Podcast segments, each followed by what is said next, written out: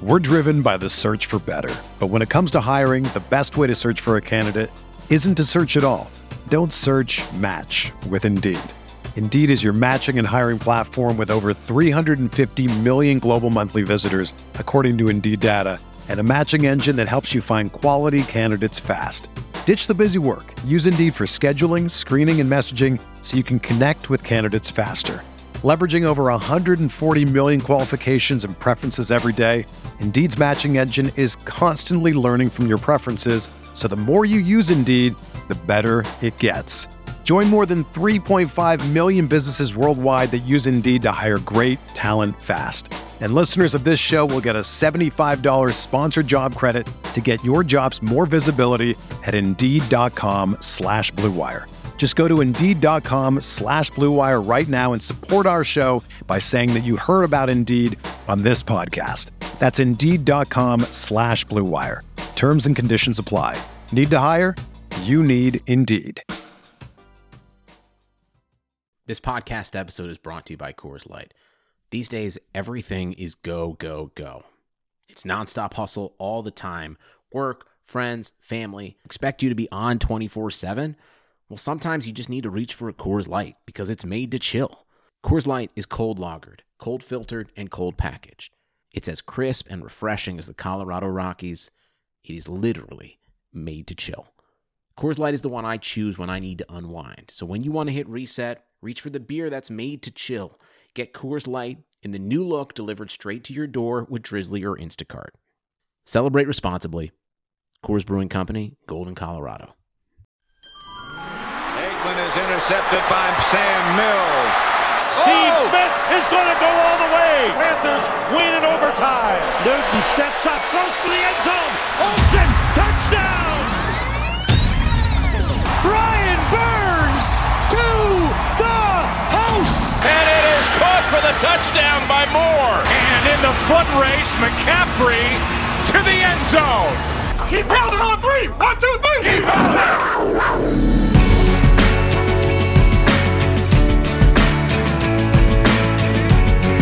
And welcome to another episode of the Roar podcast brought to you by Blue Wire. My name is Billy Marshall, and today, to help me review Carolina's 2021 draft class, we are joined by the one and only Emory Hunt. Does an excellent job covering the draft. He is the owner of Football Gameplan, and he also does draft work for CBS Sports HQ. Emory, how are you? I'm doing fine, Billy. I appreciate you having me on the show. Yeah, and you know, you and I have been, you know, we've gone through Twitter, uh, we've met through it, and I think we've had a ton of conversations for so many years. So this is the first time I think you and I are speaking one on one, and I value you your opinion so much because I definitely know that you put in the work. Um, if any of you haven't had a chance yet, it's not too late. You can still order his draft guide, um, where you can find it on his uh, Twitter uh, page. Go to football game plan.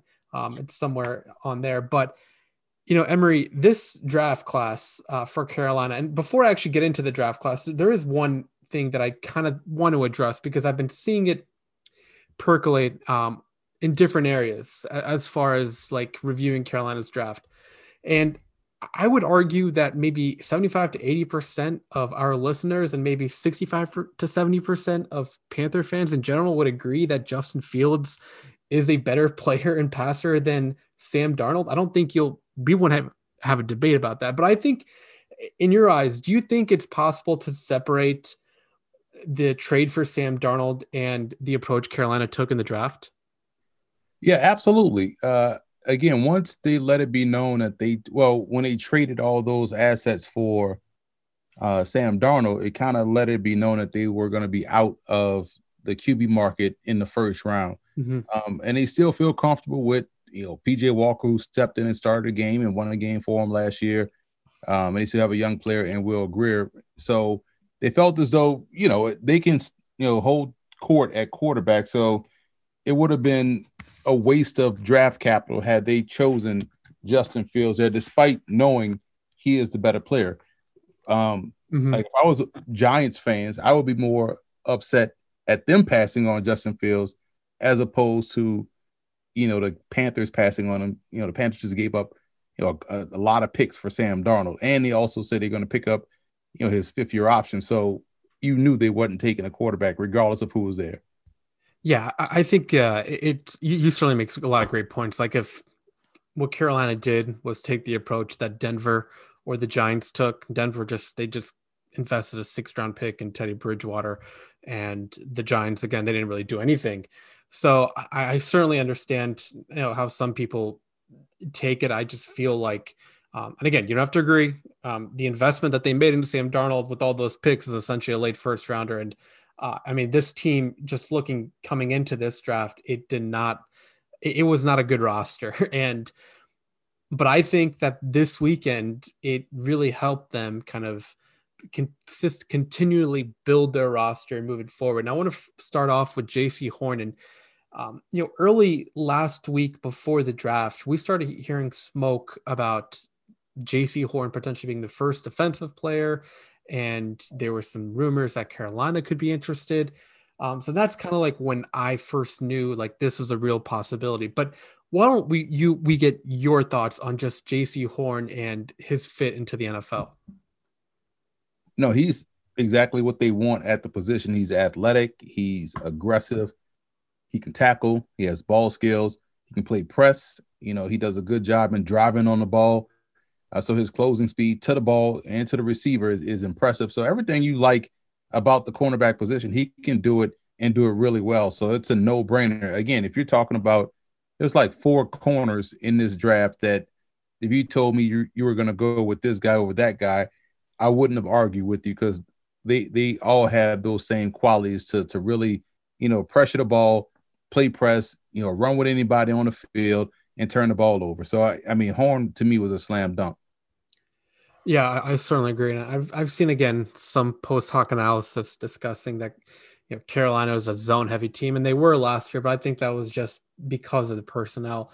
Uh, if any anyone watched Baylor uh, under Phil Snow um, in from 2017 2019, they they like to play a lot of men and get their guys at the line of scrimmage to really disrupt. And while I also have a very high opinion on Patrick Surtain. I just felt that the upside with Horn uh, is a lot greater. Um, so let's go into day two, and, and this is uh, kind of where Carolina really established their mark, in my opinion. And again, they didn't really have many picks going into it. They had, I think seven, and they might have might have been eight after the Bridgewater trade, but um, a couple trade downs, and they were able to land uh, a guy that I really liked, LSU wide receiver Terrace Marshall. He's I think the youngest, one of the youngest prospects in this class. Um, still only 20 years old. I mean, his analytics look good. I know the fantasy community likes him, likes his projections. What do you see from him on the field? I think he's a, a really good, you know, run after catch guy. It's kind of in the mold of, of Justin Jefferson in, in the sense that, you know, once he gets the ball in his hands, he's looking to score. And so those type of receivers are always valuable because they tend to help out your offense, help your quarterback out.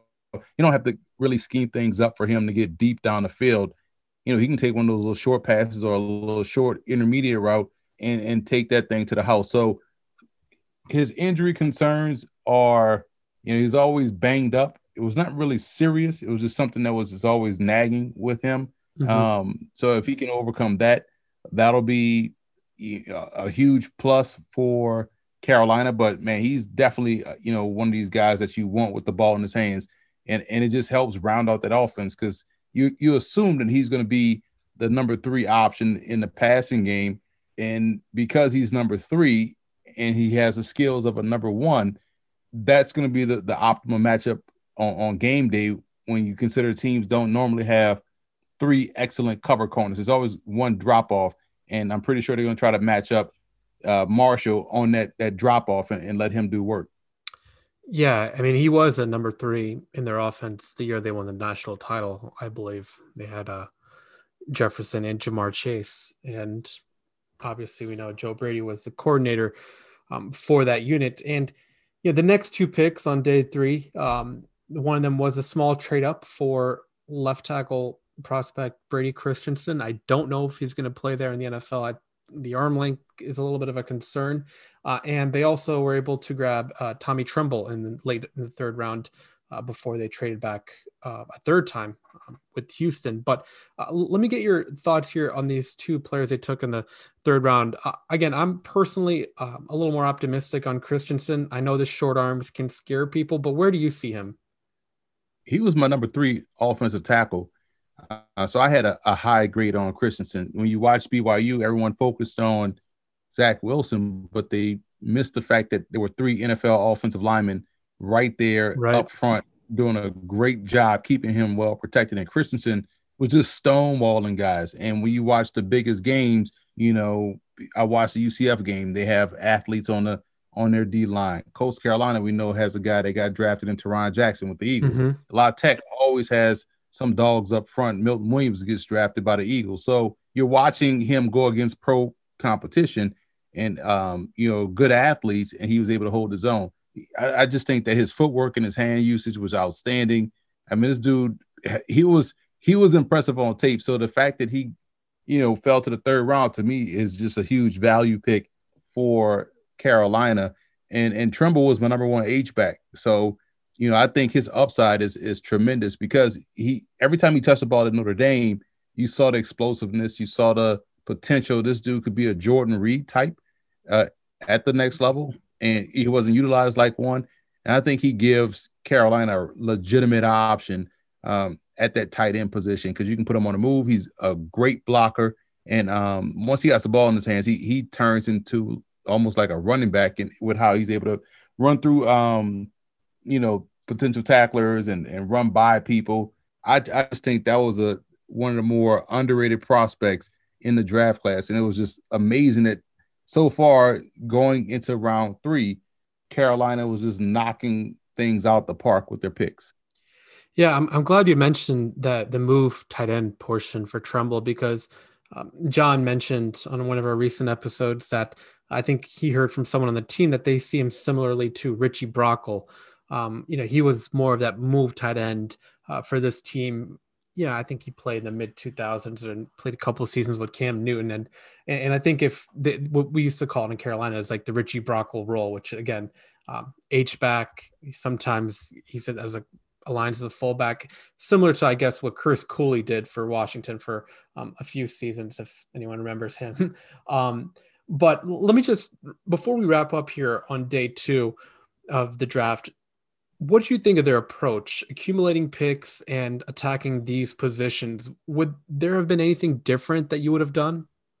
No, not one bit. I mean, you think about when you look at the draft and look at you know rosters, you have to look at it in a two-year time frame. So you you look at what they've added juxtaposed to what they drafted last year. And it's mm-hmm. like, all right, so I'm starting to see things how it's fitting. You know, you got guys who drafted last year that were really solid and now those guys will be you know more acclimated to the system. You know, I was a big fan of Troy Pride when he came out of Notre Dame, and you add more players to the secondary, and you expect Pride and Chinn to really take that next step. Um, and, and, it starts to come together. Derrick Brown was a first round pick. and You expect him to, you know, take the next step. And so now you add these talented guys, and it's really starting to, you know, formulate a solid two deep. And I think that's just exciting to see when it all plays out. I, I, think a lot of times folks look at the draft in terms of you know uh, you know the one year, but it's really a, a two to three year process of accumulation of talent. And with the roster was you know had talented pieces, but now I think it has gone from you know talented pieces to what is now can be considered a talented roster because I, I love the two deep right now for Carolina. I'm so glad you mentioned that. And, and, this is the approach they took in free agency. They didn't really go out there and sign anyone to a, a big long term deal.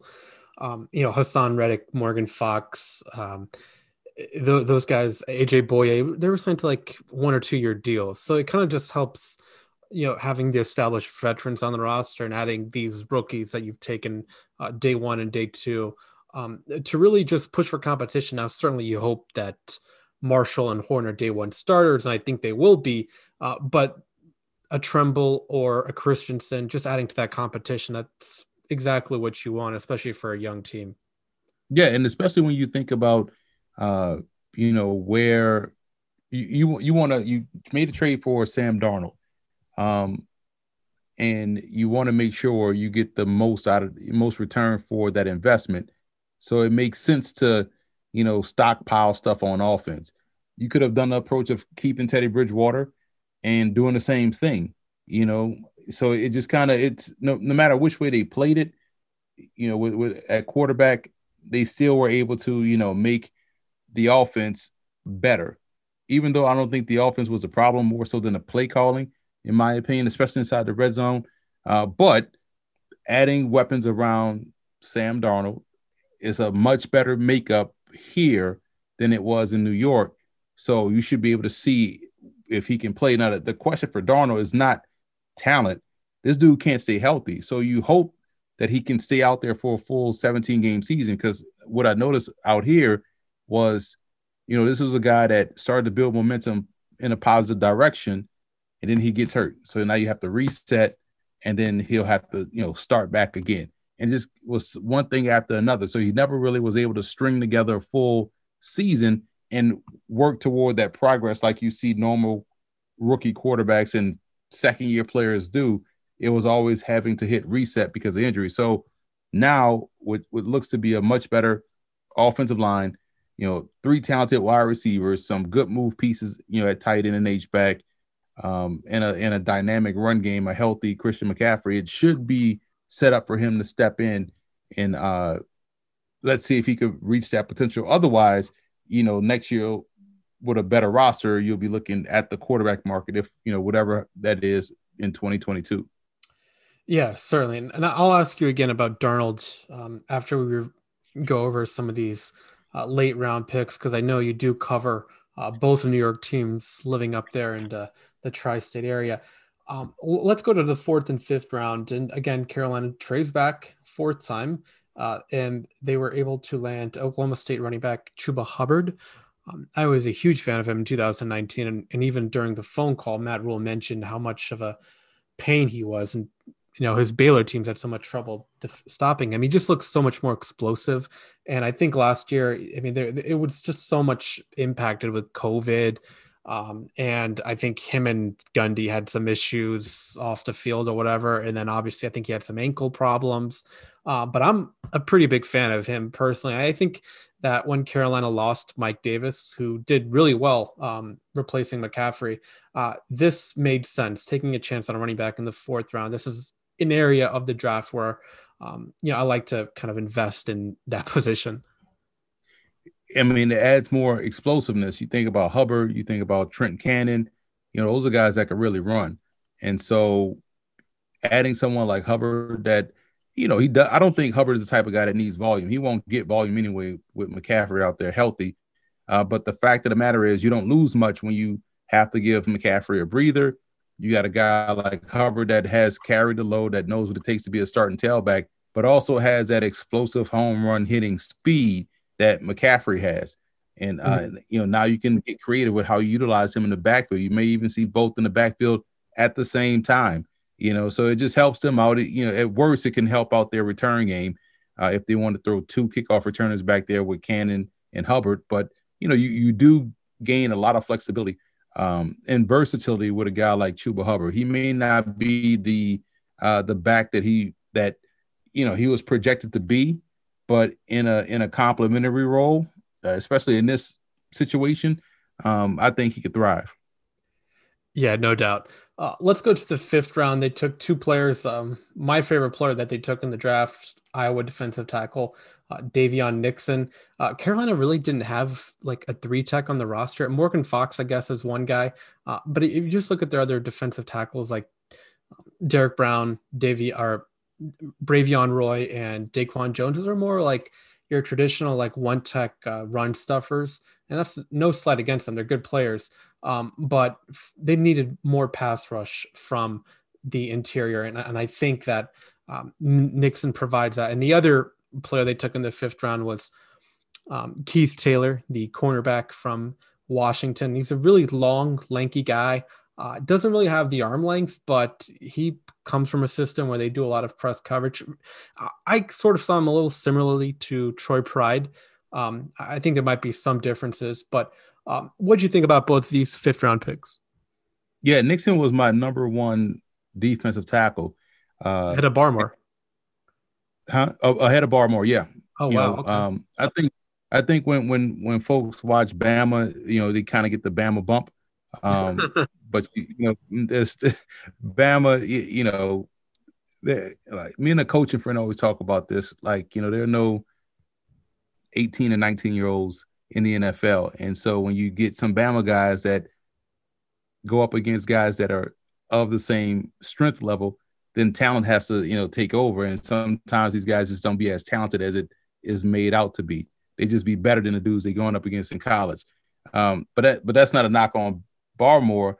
Nixon was just outstanding on tape, you know, and consistently making, you know, the the guard look foolish. He's able to get off blocks. He's quick off the ball. He's so disruptive. And I think when you watch someone that's consistently doing uh, what he's great at, it kind of just stands out clearly on tape. You know, you don't have to watch to find where he's able to win or where he's able to have success. It finds you. And so, you know, getting him in the fifth round, obviously he dropped for whatever reason, but getting him in the fifth round was a steal. And, and Taylor is another one of these guys. You, you can always sell me on, uh, you know, sight unseen. You could sell me on a Washington defensive back or a San Diego State defensive back. I don't even have to see the tape. You just tell me, oh, these dudes from Washington, sign them, get them, draft them. I don't care because I know how they're coached. I know how they play. I know they can find the ball. I know they are, are good active players, and I know they're going to be uh, productive pros. Like a guy like Taylor is sort of similar to, to Cam Bynum, maybe not the same type of you know athleticism or ball skills, but same type of wiry frame, um, gets in the way, you know, just does a good solid job of playing the position. And I really like how he may not have the length, but he plays with length, and that's something that really frustrates you know wide receivers. He just kind of gets in the way. Um, you know, almost sort of like Metroid out there on the field. So right. I just like the way he plays, man. And again, we're talking about fifth round picks that that is that I felt like they knocked it out the park. And some teams didn't find two defensive players like these two guys in earlier rounds. So Carolina is at, at this juncture is still knocking, you know, balls out the park. Yeah, most definitely. I, I mean, I was really impressed. Um, so now as we wrap up the draft, we'll go into our sixth and seventh round selections. Uh, Deonte Brown, uh, a guy that fell for, um, I, I think he fell for notable reasons. I think the weight is an issue. I mean, there were reports of him showing up to Tuscaloosa at 375. Um, I don't know. I, I, I read somewhere that he showed up 350 at the Senior Bowl. I'm not sure. Can you confirm that? Yeah, I have him at 6'4", 350. Yeah, I mean that's I think that's a little that's heavy, but yeah. Um, so I, I, guess it makes sense to why as to why he dropped, but I still think taking a chance is um, not the worst thing in the world. And then um, Shi Smith, the receiver from South Carolina, I'm a pretty big fan of his. I thought I think he has potential to be their long term, um, or at least compete at kick returner and um, maybe wide receiver four or five. And then uh, they took the long snapper from Alabama, um, Thomas Fletcher, and then um, to round it out, they took a d- d- defensive tackle from Kentucky, Phil Hoskins. Now, I'm pretty familiar with, I would say, two out of four of those guys, Brown and Shi Smith. I'm not going to ask you about the long snapper, but um, what can you tell us about this defensive tackle from Kentucky? It's funny when you watch Kentucky play; they were outstanding up front. There were three defensive linemen that you know Kentucky had go in the draft and it was you know you just watched them stop the run and they were awesome. You know he, he has i wrote in my notes he has potential as a one gap penetrator. Um, he's quick off the ball he's active with his hands and he was really solid. Uh, you go back and watch the the uga game and you know georgia you know was ran was trying to run on these guys so they still had homeboy at quarterback um, uh, stetson bennett and so they really wasn't trying to let stetson bennett throw much. Uh, but you watch how Hoskins and, and the rest of his teammates are working up front along that offensive line. So I think he's a good depth player, um, someone that could be a disruptive player that you want to throw into a rotation. I, I, I see him as someone that's going to make the team. You know, um, oh, wow. I think he's that good a player. You know, because again, it's hard to find big dudes that can move like that, and he's legitimately 6'5", 315, and with some quickness with him, um, knows how to anchor and play the you know play the run game. So uh, where he has to get better is just kind of working off double teams. Um, like he'll try to get too cute at times. Uh, but you know, sometimes when he when he's playing upfield, and you know when he's trying to be an aggressive uh, gap filler, that's where he has success. It's good to hear. I, again, I really didn't know much about him. I tried to look up a couple draft guides. I know yours had something on him, but uh, um, but I'm I'm very encouraged to hear that Carolina's defensive line rotation it was not deep last year. They were throwing out undrafted free agents and late round guys. So that, that's again just adding to the competition is very encouraging. Um, but you know, undrafted free agency, they signed some guys that people might know, like Paddy Fisher from Northwestern. I'm not really too high on him, and they signed a punter. Um, but you know, I got to ask you about our my guy David Moore because I, I mean, you do a really good job covering the small schools, particularly the HBCUs. When I saw him at the Senior Bowl, I mean, this guy was stonewalling like guys like Boogie Basham and some of the best players there. What are your overall impressions, and just what can you tell you know our listeners about David Moore that hasn't already been said?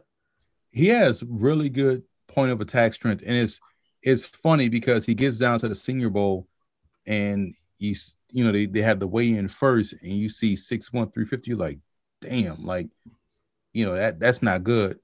But then you see him out there on the field, and he's carrying it well. You're like, geez, he looks like he's about three twenty.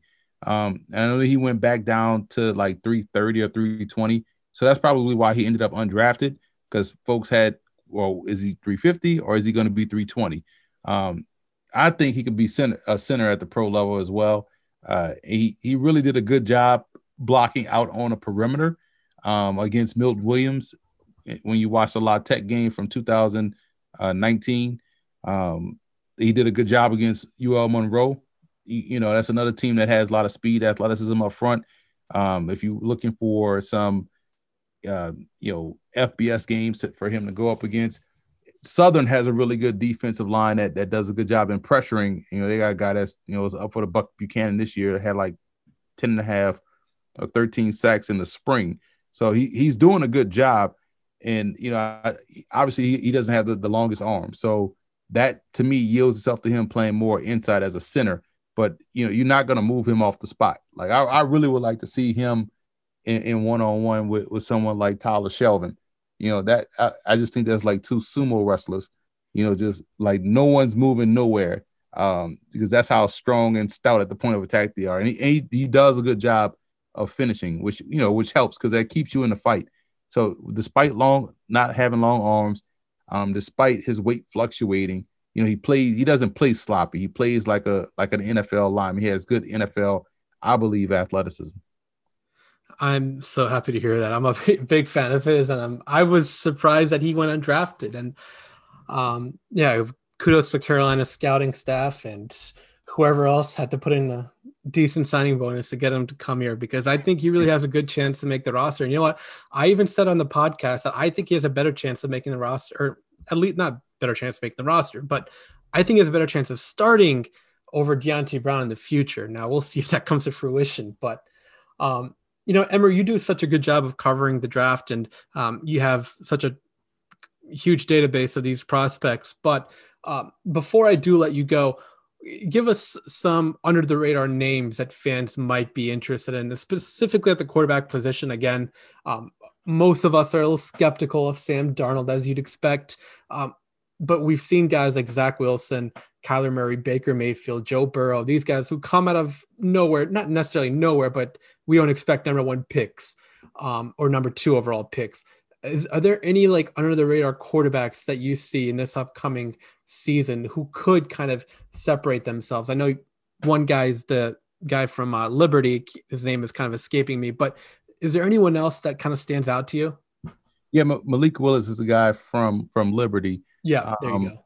And if you're looking at someone like, yeah, I, I was watching Cal, and I kind of like how Chase Garbers play. Um, and then you got Jason Brown, who transferred from St. Francis to South Carolina, and you know he he literally can throw the football a country mile. So expect him to have some some suitors, or maybe be a late round pick. But you know I think Malik Willis would be a guy. Alabama A&M has a quarterback in Aqeel Glass who who can play. I just think that he still needs to, to work on getting stronger. You know, Alabama A&M lists him as like 6'4", 230, but he's really probably 6'2", 205. So he, if he gets up to about you know, 225 and really thickens out and hardens up his body with the way he's able to throw the football, um, he could be the next HBCU quarterback getting drafted. So uh, those are some players. Levi Lewis is another one I like. You know, he's kind of like PJ Walker. You know, just a, a point guard. You know, mm-hmm. um, you know, just point and shoot type player that you know scramble, uh, can run. Um, he's from University of Louisiana, so seen a lot of his game, and you know, he just he's a left hander. Um, and he's just an excellent football player. And you know, so sometimes you, you get those guys, and it's all about which year the league decides that size is not a skill. You know, next year it may be, oh, we we want 6'4, 230 guys. Then the following year it's like, oh yeah, we got this guy that's five nine and, and can play. You know, so it all depends on which year the league decides they are all in on, you know, the smallest quarterbacks, because those guys I believe can play, especially Levi Lewis, but um, you kind of have that on the roster, I believe, already in PJ Walker. Yeah, it's gonna be fun watching PJ play the preseason. Knock on wood. Hopefully, there's some preseason games. It wouldn't surprise me to see him look better than Sam Darnold, because uh, if we're going back to, like, if I'm going back to my scouting grades, like the 2018 class, I had uh, Lamar Jackson as my number one QB uh, with a 90 grade. So I had all that's the All Pro grade. Um, my number two quarterback that year was Sam Darnold with a 79 and a half. You know, I kind of liked the upside. You know, he has some talent. I compared him to Tony Romo. Um, but I go back to the 2017 class, and PJ Walker was my number uh, four or five quarterback um, behind. I had it was uh, Deshaun Watson, Pat Mahomes, DeShone Kizer, and then four it was uh, PJ Walker with an 85 grade. And so I had a I, I was a big fan of PJ Walker coming out of Temple. And um, so I think just from a talent perspective, he's better than Sam Darnold, but that ne- that doesn't necessarily mean he's going to get the uh, opportunity to play that to start over Sam Darnold. They're going to give Sam Darnold every opportunity to win the starting job, and, and if he doesn't win it, he's still going to win the starting job, you know, because it's an investment.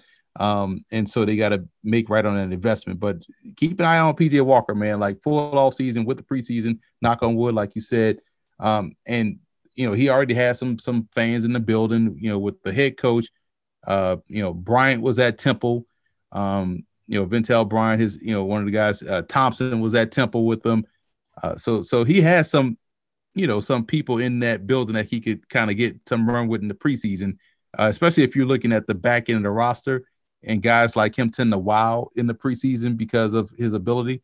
But it'll make things interesting. I think that competition should make Sam Darnold bring out the best in his game. Uh, so it should be a, a, probably a more stable, you know, quarterback position uh, battle this this season. Uh, that's why that's why I love the preseason because it's going to let these guys really get I'm out there you. and get those live game reps. I'm totally with you. I also love the preseason. I'm glad you mentioned that. That you also I, I also had uh, Lamar one and Darnold two in 2018, and obviously for, um, I mean, you and I were vindicated on Lamar Jackson, uh, but you know Darnold has been a little disappointing. And eh, again, eh, he, I, I just feel like, to me at least, and this is kind of like a broader conversation about quarterback play in general. And I don't want to keep too much of your time. I'll just end with this: is I, I do think situation matters in some respects, and I'm not trying to absolve uh, Darnold's performances the past two to three years because they they weren't good even when he was given um, ideal circumstances. But I, I think that I, I, do think that situation matters, and I know like maybe some of the analytics people are going to disagree with me in that respect. But for quarterbacks, it, I think it's really paramount because um, so much of playing quarterback is determined by the situation you're around and and I mean, just let's just do a hypothetical. Like, would Josh Allen be this good if he went to New York and Darnold was in Buffalo? Like, I don't, I don't really know, and that's the thing. So it, it, there's just a lot of nuances and things that go into it. And again, I'm not, I, I have, in my own opinion, is I think Darnold has a lot to prove, and I'm not by any means defending him or trying to uh, justify um, the trade or any of that respect. But I just want to put that out there that I think um, situation and surrounding talent is a bigger part of the conversation than people want to admit. You know, that's an excellent point because another case study running sidecar to Darnold in Carolina uh, will be Dwayne Haskins in Pittsburgh. You know, yeah. And so you look at getting drafted to a situation where they didn't want you, then the the you know constantly looking over your shoulder, uh, changing of the OCs, and now you go to a situation in Pittsburgh where we've seen them have patience with virtually everybody from players to coaches. So if he can't go out there in whatever reps he gets in the preseason and look like the Haskins that we saw at Ohio State, then you know it's on him. Um, and I think situation does dictate. You can go back to a guy like DeShone Kizer. If DeShone Kizer goes back to the Cleveland in the second in his second season, um, when they add a Nick Chubb, when they add a, a Odell Beckham, does his situation change? You know, does his you know is does he get the opportunity to be improved? Uh, so we'll never know. And so I think that's why you know watching how Darnold, Haskins, and wherever you know Drew Lock ends up, because I still think Drew Lock has talent.